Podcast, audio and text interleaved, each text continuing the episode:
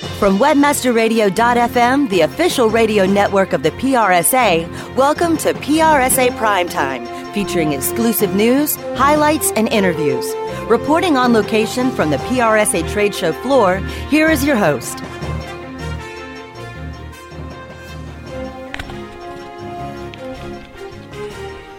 This is Maria Retan with webmasterradio.fm and I'm here at the PRSA International Conference and we're talking ice cream right now. Just a session just wrapped up on Haagen-Dazs loves honeybees. Let's lick this problem.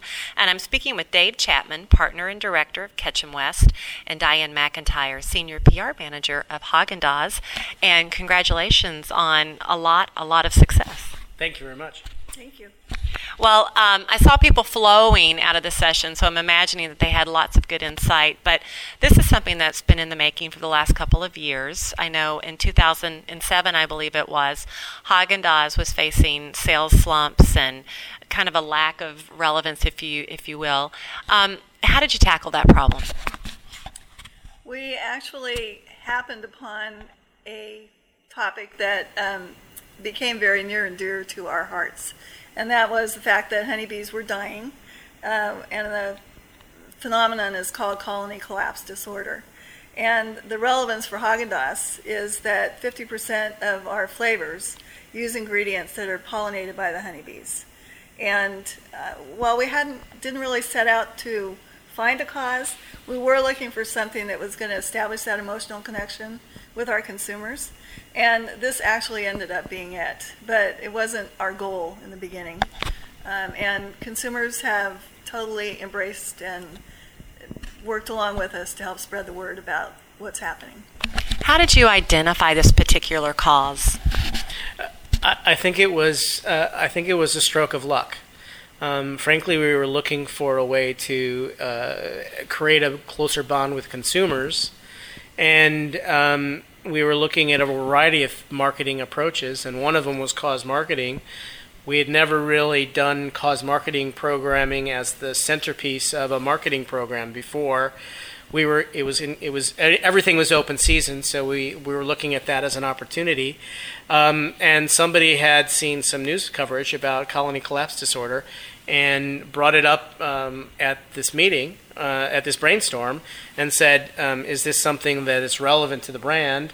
And um, you know, that's when we really got excited because we recognized that half of the ice cream brand, uh, flavors that we have are, have honeybee pollinated flavors in them, and frankly, on a bigger scale, on a grander scale, a third of all the food that we eat um, everything that goes, I mean, a third of what we put in our mouths actually is honeybee pollinated. So, and nobody was behind the cause. No, there were no, there were no brands, there were no commodity groups, there was no real um, attention being given to the cause. So we thought it had a great opportunity for us to get engaged and have something that was really authentic to what the Haagen-Dazs brand stands for.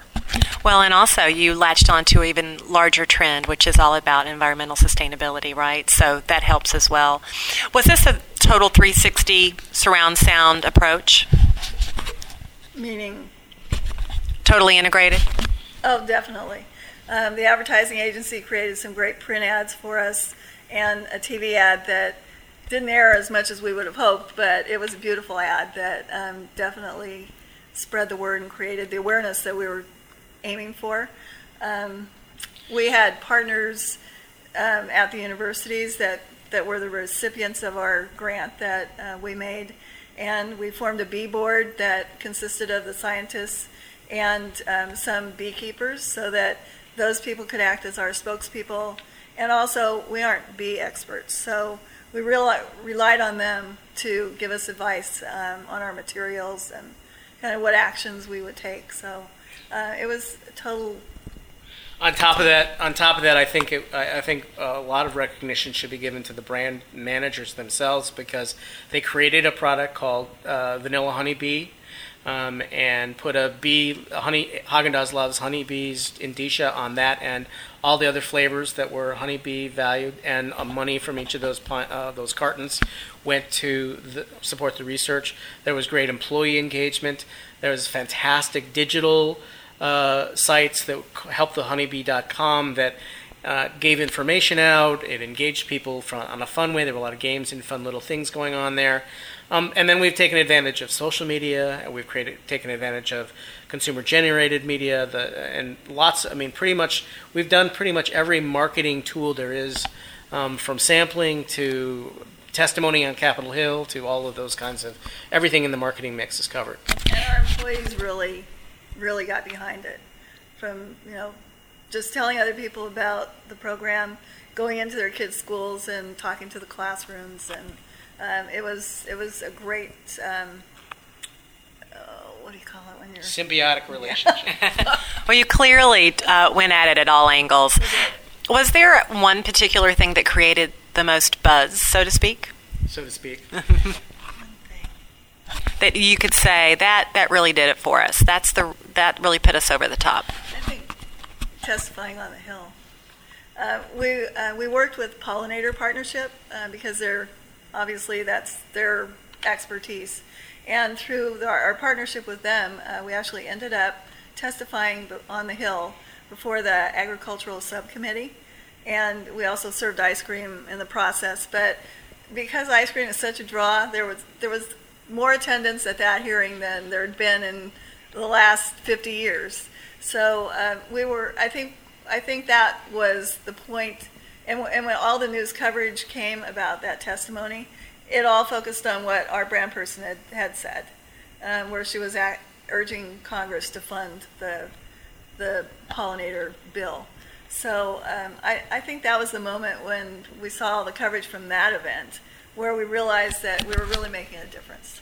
I, mean, I, and I think that we followed. I mean, I think that that is part of the the broader sustainability story, and I think that we we were very careful from the beginning of the process to make sure that if we were going to be getting into a sustainability based program, that we were going to follow the rules of the sustainable uh, action groups, people who were really passionate about sustainability in a lot of ways. We made sure that we were science based. We made sure that we used scientists and beekeepers as our spokespeople. Uh, we we were very o- open and honest about what we did know and what we didn't know.